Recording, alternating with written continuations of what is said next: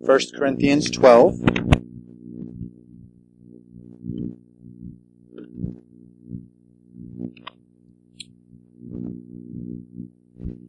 This message is um, an introduction, we might say, to our next topic. Last week we spoke in the Sunday morning service on the topic of communion, and we had mentioned that this was one of two particular errors in the church that Paul was going to speak on in regard to, to spiritual observances.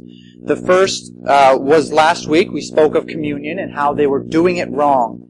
They had entered into the observance of the Lord's Supper in a manner that was inappropriate, in a manner that really was um, was not respectful, was not regarding the body and the blood of Jesus Christ in a real and appropriate way. And Paul warned against that. He corrected the error. He told them what was wrong. He told them how they could make it right. And he warned them that if they did not judge themselves, that they would be judged by God.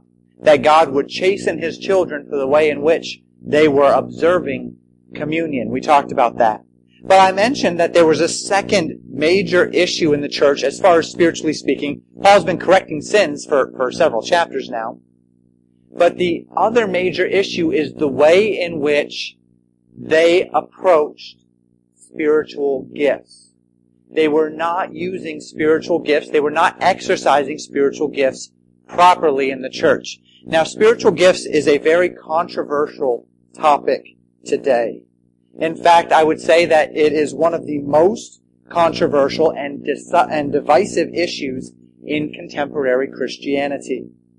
There are several rifts in the church today, aren't there? And we've seen several of them come up over the course of the past few weeks. There's a rift happening in the established church right now over morality. Of course, those who are um, born again believers who believe the word of God, that's not a rift at all. That's that's not a controversy. Um, the sodomite agenda, abortion, these things are not a controversy to those who are true believers. But then there are those controversies that are actually within the church. We would recognize people on both sides of the issue that have some degree of understanding of the Word of God. We would not inherently say everybody on one side of the issue, well, those are unbelievers and these are believers. We, we can't say that. And one of those issues is particularly dealing with the spiritual gifts that we call sign gifts.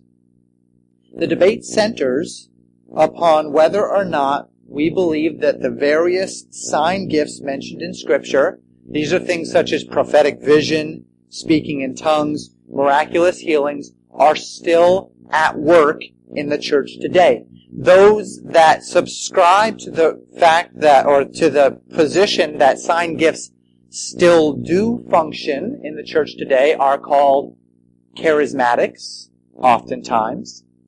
And those who do not believe sign gifts are still valid are often called cessationalists. In other words, that these certain, this certain subset of spiritual gifts has ceased in the church. Legacy Baptist Church makes no apology in our assertion that we are cessationalists, that we do not believe the sign gifts are still valid for the church today. Now, that doesn't necessarily mean everybody under the sound of my voice believes that, but that is what le- your pastor and Legacy Baptist Church asserts, and I believe that we have the Word of God on our side. However, I did not want to step into 1 Corinthians chapters 12 through 14 without clarifying our position, and here's why. I'm going to be teaching, and as I teach through 1 Corinthians 12 through 14, some of these sign gifts, we'll call them, are going to come up. They're going to be mentioned. And I certainly could, in the middle of my teaching on those particular areas, uh, go off on kind of a rabbit trail on why we don't believe that those gifts are valid. But in doing so, you lose the flow of thought. It's 1 Corinthians 12 through 14 is not teaching about why sign gifts are invalid for today. And so, for me to insert that into the flow of thought as we're teaching through 1 Corinthians 12 through 14 would be to break up the teaching with a side light, and, and I just don't want to do that. So I'm going to get it all out of the way today. I'm going to teach you what we believe the Bible says about sign gifts and why we do not believe that sign gifts are still valid for the church. And I'm just going to give it all to you today. And then over the next several weeks, I'm going to teach through 1 Corinthians 12, 13, and 14 with the assumption that you understand my teaching and that you're on the same page with me, at least understanding that we are not saying that the sign gifts are valid as I teach through 1 Corinthians 12 and 13 and 14.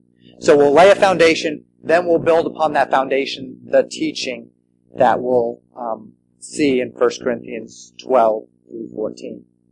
And let me explain to you why this is such an issue. You say, Pastor, why is it such an issue? I've had this come up several times in various aspects of church disagreements, whether it's um, disagreements on, over salvation or disagreements over um, the charismatic movement or whatever it is. They say, well, why does it even matter? We're all Christians, right? So why does it even matter? Well, if these charismatic gifts are not valid, if these sign gifts are not valid, then all of those who claim to have them are either one, faking those gifts, two, greatly deceived, or three, being empowered to do these things by something other than God and His Spirit. So basically, if the charismatic gifts are not valid, then all those who profess to have them in the church are either, like I said, strongly deceived, open liars, or under the influence of demons. And that's a very serious charge for a person to levy against another believer. Any of those are. Strong deception, open liar, under the control of demons. All of those are very strong, are they not? Well, if the charismatic gifts are valid, then all of those who don't have them or who don't exercise them and who don't believe in them, number one, they are rejecting a portion of the Word of God and the Spirit of God. Number two, they have have um, excuse me, they are only either either they're unbelievers or they're only manifesting the non-charismatic gifts, which means there's a great imbalance in the church. There's an entire portion of the church that is not making it into our churches. If the gifts are valid and yet we are rejecting them. But the question is then, well, when people get saved in these non-charismatic churches, or they say they get saved, why do none of them begin to manifest sign gifts? What's going on? So, so either way, there's something wrong in the church. Someone's wrong. Someone's right. And that is a big deal. There are over a billion professing charismatics in the world today. It's a very large number. They come from every denomination. They come from Catholicism. What's going on? And why is it that Legacy Baptist Church disagrees with over a billion people as it pertains to their understanding of the Word of God? Well, either way, it's difficult. Someone's wrong biblically, someone lacks discernment, and it's quite possible that one of these two groups is dominated by unbelievers. So today we're, we're going to jump into 1 Corinthians 12, but we're also going to go some other places. And then we'll use our overall understanding of sign gifts to inform our understanding of 1 uh, Corinthians 12 through 14. And I'm confident that what you will find is this. In light of Scripture, there is nothing, particularly in 1 Corinthians 12 through 14, which is one of the great passages of Scripture for the charismatics that they cling to, there's nothing that demands the sign gifts be relevant today as we seek to employ a literal, grammatical, historical, biblical understanding, contextual understanding of the Word of God.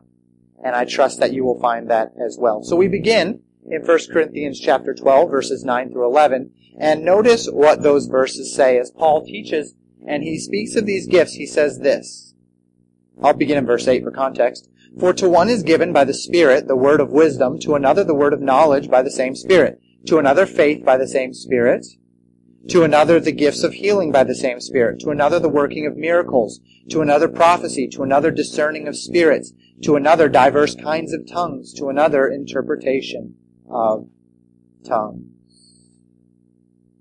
We see in this passage many spiritual gifts which we would call charismatic.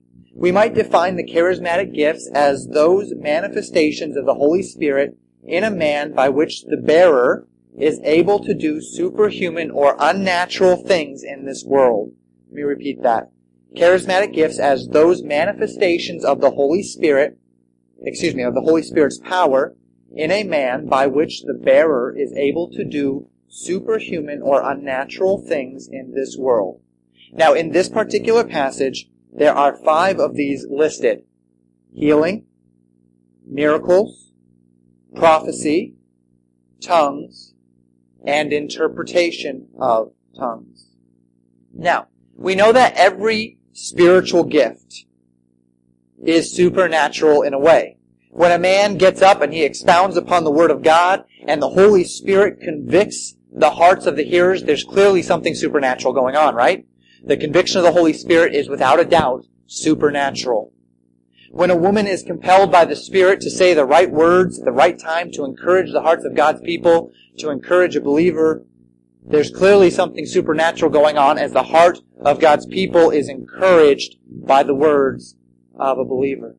When a child is led by the Holy Ghost to take all of his allowance or all of the money he's earned and to give it to that church, to give it to the needs of that evangelistic effort, that he empties himself of what he has in order to give it to the Lord. There's clearly something supernatural going on. That's not normal. That's not normal behavior. The Lord is doing something. But when we speak of the charismatic gifts, of referring to them as well as sign gifts, they are those supernatural manifestations of the Holy Spirit that are not simply spiritual applications or not simply spiritual manifestations of the Holy Spirit, in the scope of pre-existing human capabilities, but rather they are divine manifestations of superhuman capabilities expressed through human instruments. And we know very clearly in the Bible that these gifts have happened.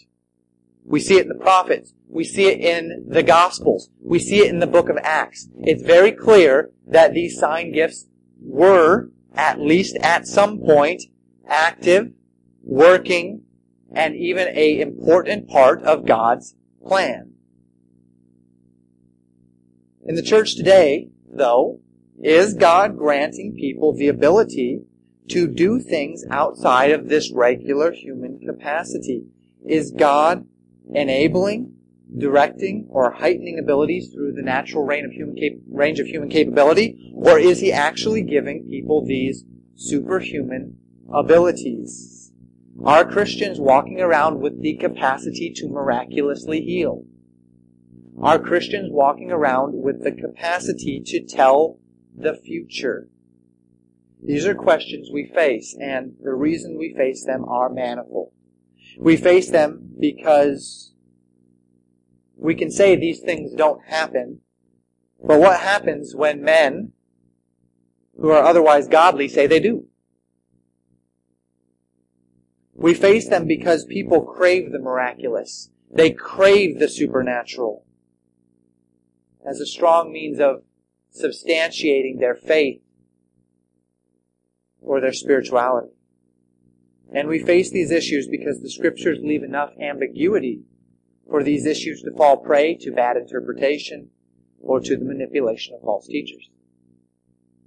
So as we consider the issue of sign gifts today, we're going to discuss three reasons why sign gifts, uh, or perhaps we might even say the charismatic movement as a whole, is uh, not biblical, are invalid for the church today. Three reasons why sign gifts and the charismatic movement are invalid in the church today. Number one, the first reason we'll look at is the biblical purpose for sign gifts is no longer necessary.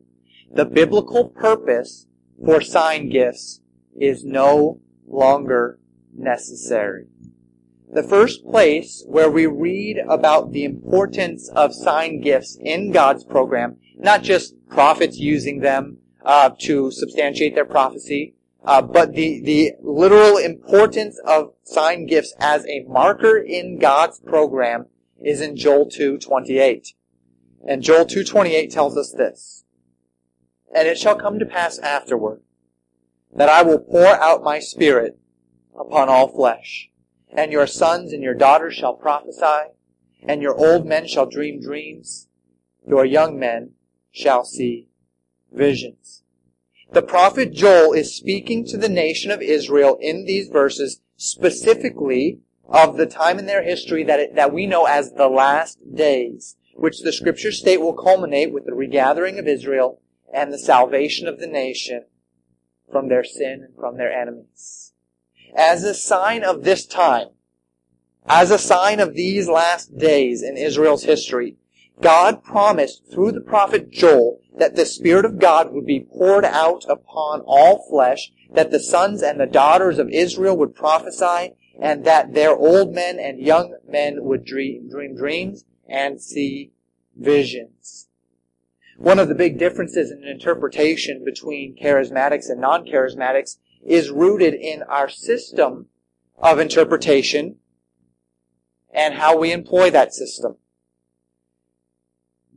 Cessationalists, and not all cessationalists, but by and large cessationalists, see a very clear difference between national Israel and the church. Many charismatics do not recognize this distinction. They believe that the church is Israel or that there's a tremendous overlapping between the church and Israel. When we read this verse in Joel 2:28, what we see are some very clear distinctions. Number one, we see that God is speaking to national Israel about their restoration in the last days. Number two, we see that God is declaring His Spirit will be poured out not just on the nation, but on all flesh. So God is doing something in the last days, inaugurating the last days, so that Israel could know those are the last days. Number two, He's pouring out His Spirit upon all flesh. And number three, that He says, your sons. Who's He speaking to here? Who are your sons, your daughters, your old men, your young men? Israel, right? He's writing to Israel. He's writing about the, the signs of the last days for Israel. Israel, your young men, your sons, your daughters, your old men, they'll prophesy, they'll dream dreams, they'll speak in other tongues. So when we read this verse, we see promises by God to Israel of what to expect in the last days. That Israel will know the times in which they live by the signs which they see. Now this verse comes up again in scripture. It's quoted, in fact, in Acts chapter 2 verse 17. This is just after the outpouring of the Holy Spirit upon the 120 Jews in the upper room and their subsequent speaking in tongues. In response to these amazing events, all the people in Jerusalem see this group of 120 speaking in tongues. They hear, the, the, people are speaking and they're hearing it in their own language, even though their language is not the language they're speaking. And they say, what is this going on? and they're confused. Turn with me, please, to Acts chapter 2. We'll get a context on exactly what's happening when the prophet Joel is quoted, and it will help us understand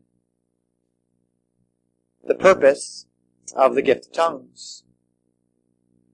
Verse 5 says, And there were dwelling in Jerusalem Jews, devout men out of every nation under heaven. Now when this was noised abroad, the multitude came together and were confounded, because that every man heard them speak in his own language. And they were all amazed and marveled, saying unto one another, Behold, are not all these which speak Galileans? And how hear we every man in our own tongue, wherein we were born? Parthians and Medes and Elamites and the dwellers in Mesopotamia and in Judea and in Cappadocia and Pontus and Asia, Phrygia and Pamphylia and Egypt and in the parts of Libya and about Cyrene, and strangers of Rome, Jews and proselytes, Cretes and Arabians, we do hear them speak in our tongue the wonderful words of God. And they were all amazed and were in doubt, saying one to another, What meaneth this? Others mocking, saying, These men are full of new wine. But Peter, standing up with the eleven, lifted up his voice and said unto them, Ye men of Judea, and all ye that dwell at Jerusalem, be this known unto you, and hearken to my words. For these are not drunken, as ye suppose, seeing it is but the third hour of the day. But this is that which was spoken by the prophet Joel. And it shall come to pass in the last days, saith God, I will pour out of my spirit upon all flesh, and your sons and your daughters shall prophesy, and your young men shall see visions, and your old men shall dream dreams. And on my servants and on my handmaidens I will pour out in those days of my spirit, and they shall prophesy, and I will show wonders in heaven above and signs in the earth beneath, blood and fire and vapor of smoke. The sun shall be turned into darkness, and the moon into blood before that great and notable day of the Lord come. And it shall come to pass that whosoever shall call on the name of the Lord shall be saved. Ye men of Israel, hear these words. Jesus of Nazareth, a man approved of God among you by miracles and wonders and signs which God did by him in the midst of you, as ye yourselves also know. And it continues to give the gospel to the Jews. These signs were cited by Peter, according to verse 17, as signs to Israel of the coming of the last days. He says this is what Joel said, that in the last days this was going to happen. Well, guess what, Israel? You're in the last days, and that was supposed to stir Israel unto understanding. Because Joel had told them this was coming. Joel had told them that the last days would come, and in the last days there are many promises in the prophets as to what those would mean for Israel. And notice Peter continues quoting Joel. He doesn't just give uh, Joel 2.28. He continues all the way through verse 32. He speaks of blood and fire, vapor smoke, the sun being turned into darkness, the moon into blood. Is there any record of those events happening on the day of Pentecost? Absolutely not. That's because those events haven't happened yet. They're signs of the tri- in the tribulation. Signs that have not yet taken place. In fact, the sun darkening and the moon turning to blood is an event that is recorded in scripture as taking place during the seven years of tribulation, specifically as the angel opens the sixth seal of judgment. Revelation chapter 6 verse 12 says this, And I beheld when he had opened the sixth seal, and lo, there was a great earthquake, and the sun became black as sackcloth of hair, and the moon became as blood. And so, Peter is quoting a prophecy saying today is the fulfillment of that prophecy, a prophecy that actually is yet to be entirely fulfilled. What's going on there? Well, what's going on is something that happens quite often in prophecy. A prophet sees the future sort of like we look at a landscape from a mountaintop. If you've ever stood upon a mountain, there's not a lot of those up here, but if you've ever been out west, perhaps, or if you've ever been uh, out east to the Appalachians or wherever, if you've ever stood upon a mountain and looked at the horizon before you, looked at the other mountains, you see every peak. But you have no idea what's between those peaks. You don't see any of the valleys. You don't see any of the streams or the towns or the roads. You simply see the peaks. So it is often with the prophets. God showed them events, but He didn't reveal to them everything that happened between all of the events. They saw the highlights, but they didn't see the valleys that were between them. They didn't even see how much time there was. So as the prophet looks, he sees the events, the major events in Israel's history, but what God didn't reveal to him is what might be happening between those events. So Joel saw a prophecy of the last days before God would come. Before God would regather his nation and save his people. But what he didn't see, because God didn't reveal it, is that there is at least 2,000 years between when the Spirit was poured out initially, and the wonders in heaven and the signs and the moon being uh, turned to blood and the sun into darkness. And that period that he didn't see, the valley between the two mountain peaks, is what we call the church age. The scriptures tell us that the church age is a mystery, that it was not revealed to the Old Testament prophets, that they had no idea it was going to be there. That even up till the time that it began, at Pentecost, there was really no firm understanding of what God was going to do. That, that the Gentiles would come in, that Israel would be set on pause, put on pause, set aside for a time. They will be restored, but that there will be a period for the Gentiles called the church. No prophet was, was told that. And so as Joel looked at the last days of Israel's history, he saw the inauguration, the beginning of the signs and the wonders uh, with the prophesying and the speaking in tongues, and he saw the end, the sun and the moon, sun being blackened and the moon turning to blood. But what he was not made to be aware of was the age in between. And this is what I'm trying to show you this morning. First, that Joel absolutely saw in one prophecy events both from the beginning of the church age, the end of the time of Israel, the end of their God using them, and then the restoration, the end of the church age and, and the recommencing of Israel's program. He saw it in one prophecy that spanned from Pentecost all the way to the tribulation. Second, events pertaining to the tribulation are exclusively directed toward national Israel. The church will have already been taken out of the picture. The tribulation is not for the church. It's for Israel to be chastened back to God. It's for the wicked to be judged. We talked about that in Sunday school this morning. Third, that if the second part of the promise, the part about the moon and the sun and the darkness and the blood, if the second part of the promise pertains exclusively to Israel and God's dealings with Israel as we believe, then there is no interpretive reason to assume that the first part of the promise, the sign gifts, is not meant to be exclusively for Israel as well. Joel presents this prophecy as being for Israel. There's no part of this that is presented as being for the church.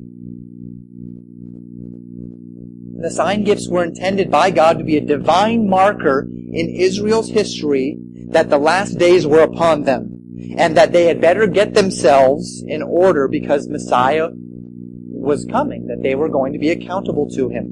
What no one anticipated, not even the early church, was how much time there would be between the start of the last days at Pentecost and the culmination of the last days with the seven years of tribulation. Nobody anticipated that it would be 2,000 years. As a matter of fact, if you had talked to someone 100 years ago, they, they said they would not have anticipated it, the church making it to the millennium. If you talk to me, I don't anticipate the church making it after my, past my lifetime. If it does, you talk to my children, they won't anticipate the church making it past their lifetime. That's the imminency of Jesus Christ. He could come at any time, and the way the world's going, it just feels like he's coming. He's coming. Coming soon. Now consider the divine wisdom of God's plan here. God made a promise to Israel that they would know redemption was near when they saw these signs. Following Pentecost, the Jews who have accepted Jesus Christ as Messiah would scatter all around the world proclaiming Jesus as the Messiah and also performing these sign gifts as spoken by the prophet Joel. So as the Spirit of God pours out upon all flesh, the Jews recognize the accuracy of Joel's prophecy and the advent of the last days. See, the, the sign gifts had to come with Gentile salvation because they were part and partial to that Jewish prophecy in Joel. As the Israel saw the church being made of Gentiles and Jews, and at the same time seeing men in the church speaking in tongues, it would show them that this prophecy was true, that it was happening, that these were the last days, but it would also place God's stamp of approval upon the church. That Israel, the church, is the way in which God's going to fulfill His program from here on out that Israel, the church is from God. The church is of God. That Jesus is of God. Because these people in the church follow Messiah. So the, the sign gifts, coupled with the reality of the church expanding beyond Jews to Gentiles, is God's stamp of approval and God's way of showing the Jews that it's the last days and that the church is a part of His program. As we read the book of Acts, we find already that many Jews had a very difficult time with the concept of Gentile salvation and with the concept of the Jews being made, or uh, the church being made of both Jews and Gentiles. By initiating Joel's prophecy at the beginning of the last days, even though the end part of the prophecy would not be fulfilled for a little while, God helped the Jews transition into this new dispensation and simultaneously testified of the truth that Jesus Christ was Messiah. I hope that made sense. The first reason then why sign gifts are invalid for the church today is because the biblical purpose of sign gifts is no longer necessary. If sign gifts were in fact, number one, to initiate the last days and call the Jews into their Messiah, and number two, to help validate Gentile salvation and the advent of the church, then what possible spiritual benefit could sign gifts have today? What possible spiritual benefit would sign gifts have? What possible use would they have? Both of those purposes are finished now. The Jews were, had been testified that the last days had begun. It's already been testified to them. Second, Gentile salvation has already been validated as the church has been active in this world for thousands of years now. We now have God's completed revelation, the Word of God, which teaches us that the church is of God, that Gentiles and Jews are both a part of it, that God has not forsaken His people, that Jesus Christ is coming again to regather and redeem Israel, and that all of this will happen culminating in the seven years of tribulation following the rapture of the church out of this world. And if all of this is divinely recorded and infallibly preserved for every generation, to what purpose then are the sign gifts throughout the course of this age? And let me be clear here. Sign gifts were never performed in Scripture as a validation of personal salvation. Ever. Sign gifts were never performed in Scripture as a validation of one's personal spirituality. Sign gifts in Scripture were used by God to validate His program, the transition from working through national Israel through uh, to working through the spiritual Israel, the church. We see miracles done by the apostles as proof of the apostolic authority, as proof of their message. We see speaking in tongues mentioned specifically only four times outside of Paul's instruction in 1 Corinthians. In Acts 2, when the Spirit is poured out upon the Jews to validate that the Jews were welcome in the church. Implicitly in Acts 8, when the Spirit is poured out upon the Samaritans to validate that the Samaritans were welcome in the church in Acts 10 when the Spirit is poured out upon the Gentiles to validate that the Gentiles were welcome into the church. And then finally in Acts 19 when a group of disciples of John the Baptist who, after receiving the gospel of Jesus Christ, speak in tongues and prophesy. That's it, folks.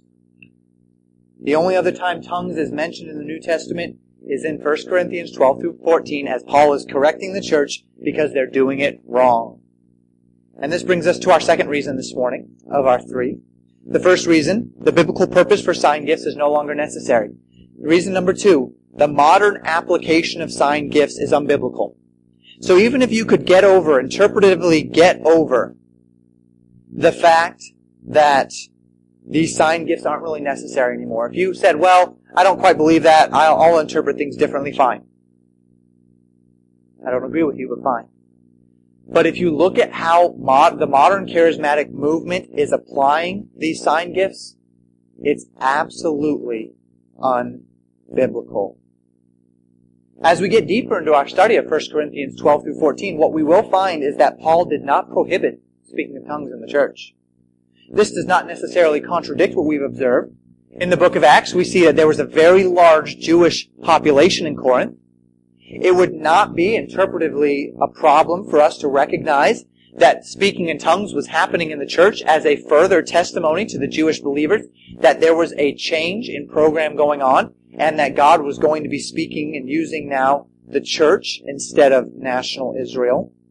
But what we also see in these chapters is that they were doing it wrong. They were exalting those who had been blessed with God with these sign gifts above those who had been blessed with other gifts.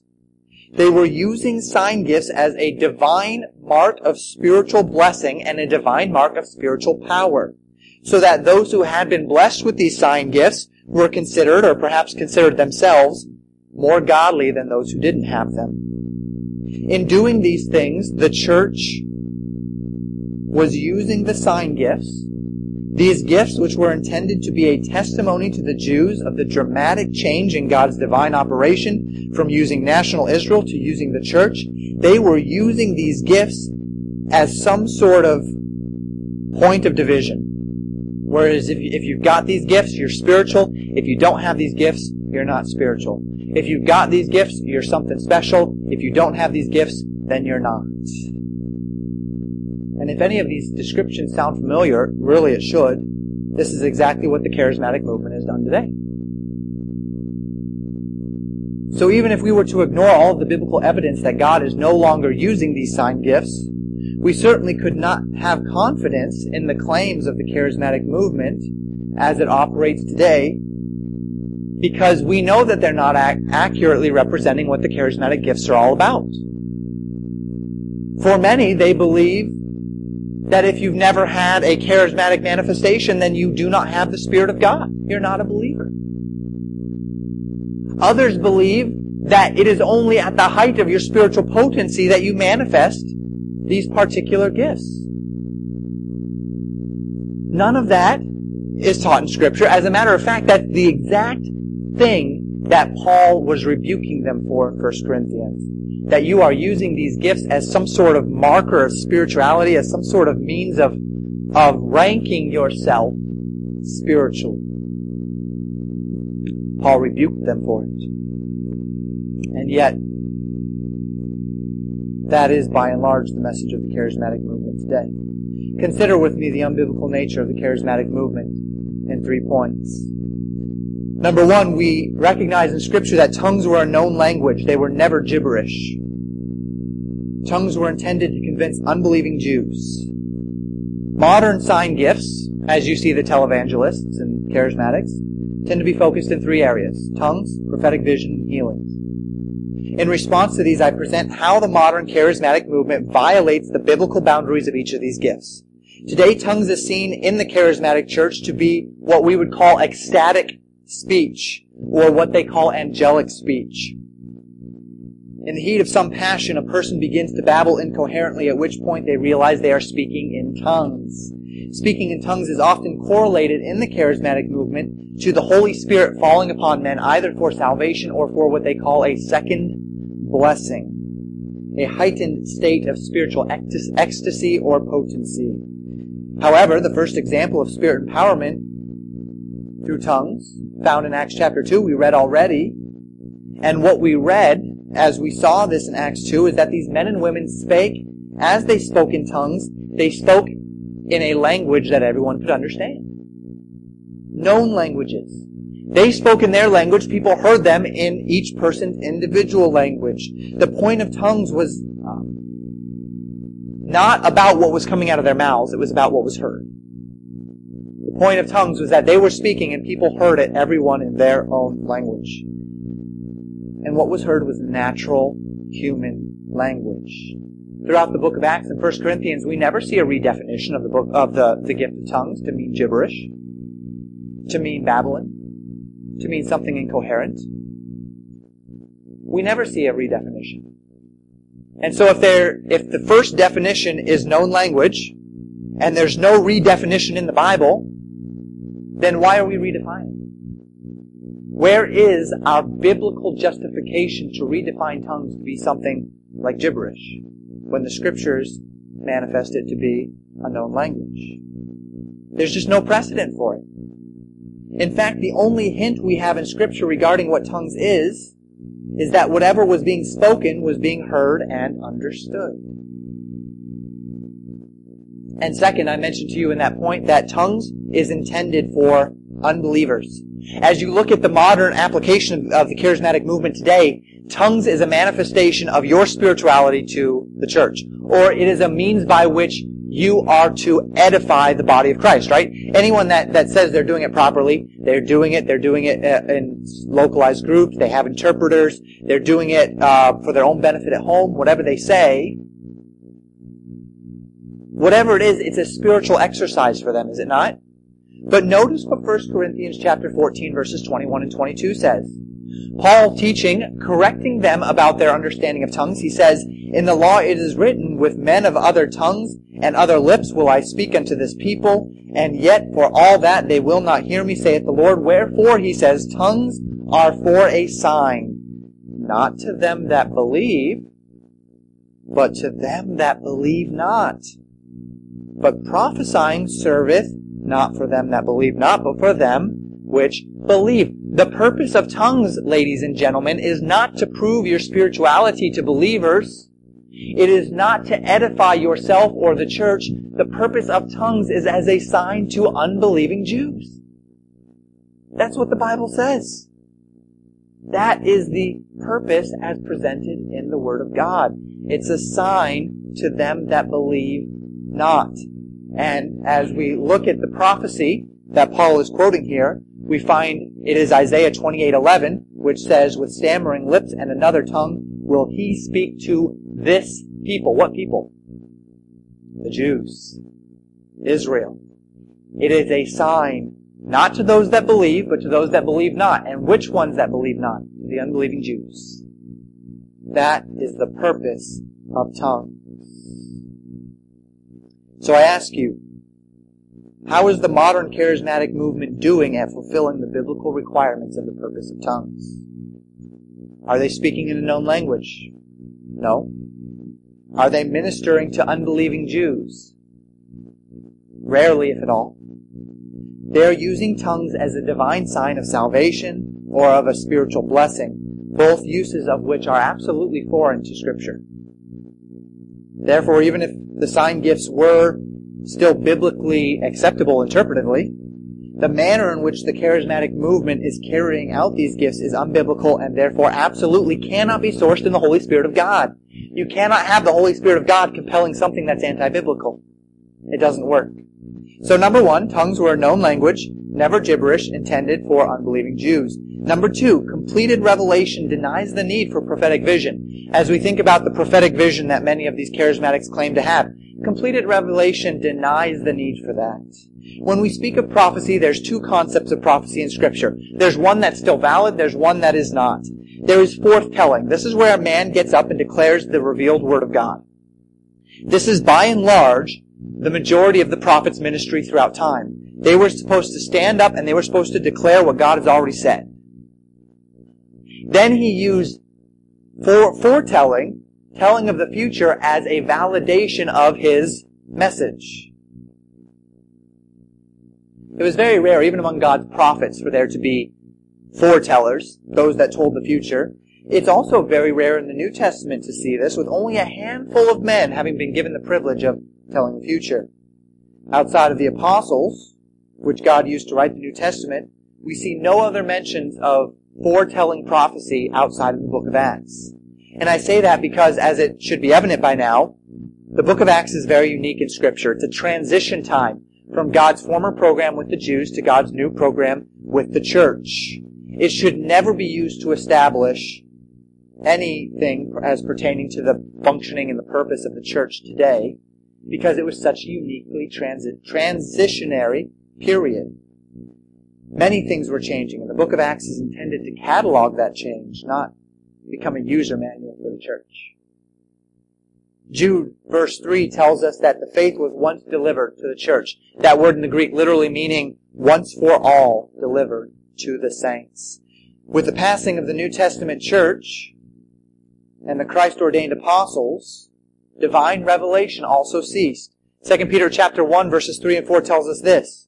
According as his divine power hath given unto us all things that pertain unto life and godliness through the knowledge of him that hath called us to glory and virtue, whereby are given unto us exceeding great and precious promises, that by these ye might be partakers of the divine nature, having escaped the corruption that is in the world through lust. Peter tells us that we have been given exceeding great and precious promises. He goes on to tell us that he has given us all things pertaining to life and godliness in his word. 2 Timothy chapter 3 verses 16 and 17 tell us this.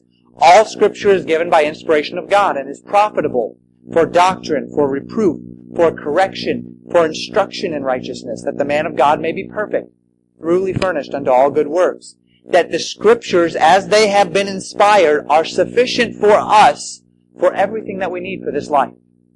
Everything that we need to be able to serve God and be prepared for His coming has been given to us in Scripture.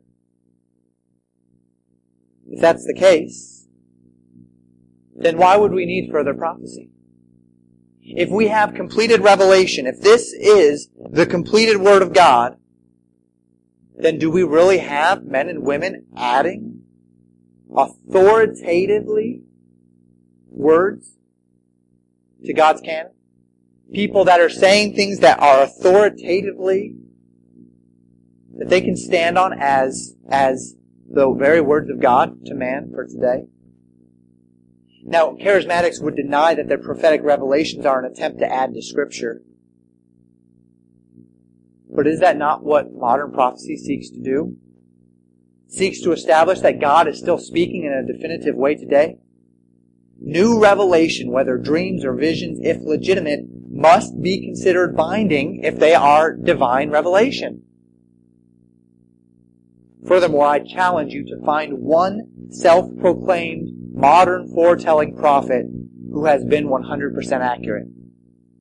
Because the first time they fail in their accuracy of their prophecy, you can rest assured that God is not speaking through them.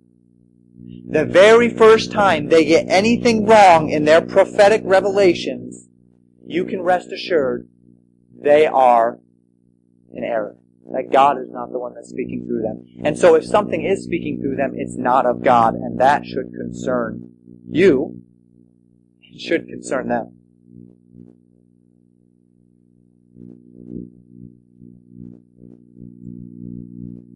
The third and final reason why the modern sign gifts are unbiblical in nature.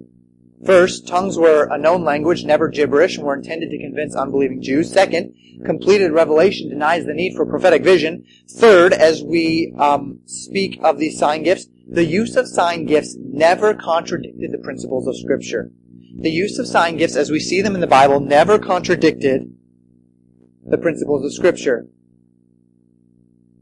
Our third point is that many modern day manifestations of the sign gifts function in direct contradiction to the character of God. Charismatic televangelists are making money hand over fist as they prey upon the ignorance of well-meaning people. There are men in the new charismatic field. A man like Mark Driscoll, who's pastor of a church on the West Coast called Mars Hill, who claimed in 2008, as he taught on spiritual warfare, that God showed him visions of people in the midst of extramarital affairs, in the midst of child rape, that God actually showed him these lewd acts, and he described in detail these lewd acts that they were committing. Literally, this man says to these people he's counseling, I have seen your past. I have seen what happened to you. God, and this is how he described it. It's like it's a television in front of me. I'm watching it happen. God is really displaying pornography for this man to watch. That's what God is doing. God is showing the details of an extramarital affair to this man because what? Somehow this man can handle it? Somehow God is going to allow naked bodies to pass before this man's eyes? Does God do that? Would God ever do that? I mean, let's just use common sense here. Let's just use the basic, the most basic of biblical principles. Is God going to do that? God's not going to do that. Every time you hear of a faith healer indicted for fraud, every time you hear of a snake handler who dies of a snake bite, Every time you hear of a person speaking gibberish and calling it ecstatic language, whenever you hear of a man who claims that God is showing him what amounts to pornography, you can gain more and more evidence that there's something majorly wrong with the charismatic movement. There's something wrong, folks. Our final point as we get back to these three reasons why sign gifts are invalid. We saw first of all, biblical purpose of sign gifts is no longer necessary. Number two, the modern application of, of biblical sign gifts are, un, of, are unbiblical. And I gave you those three reasons why. Because tongues are not gibberish, they were a known language, and they were directed toward unbelieving Jews. That complete revelation denies the need for prophetic vision, and that the use of sign gifts is never um, seen in Scripture to contradict the principles of Scripture. So our third main point is number three, spiritual priorities. The spiritual priorities of the charismatic movement are imbalanced. The spiritual priorities of the charismatic movement are imbalanced. As we walk through 1 Corinthians 12 through 14 in the weeks to come, what, what will become apparent is that the sign gifts are very, very low on the spiritual priority list in the New Testament church. Paul makes them a very low priority. As we read the New Testament, sign gifts are effectively invisible when compared to other spiritual priorities, such as soul winning, such as preaching the Word of God and discipling God's saints. Now we all have imbalances. But I submit to you that the charismatic movement is not simply imbalanced. It, it's literally on its head. They're using the sign gifts for all the wrong purposes. They're using the sign gifts in all the wrong ways. They are allowing their focus upon the gifts to override their focus upon the things that are most essential to the teachings of Jesus Christ and to the very purpose of the church. And so as we close today, these three reasons why sign gifts are invalid. The biblical purpose for sign gifts is no longer necessary. The modern application of sign gifts is unbiblical. The spiritual priorities of the charismatic movement are imbalanced. Today is intended to be the foundation upon which we enter into our study on 1 Corinthians 12 through 14.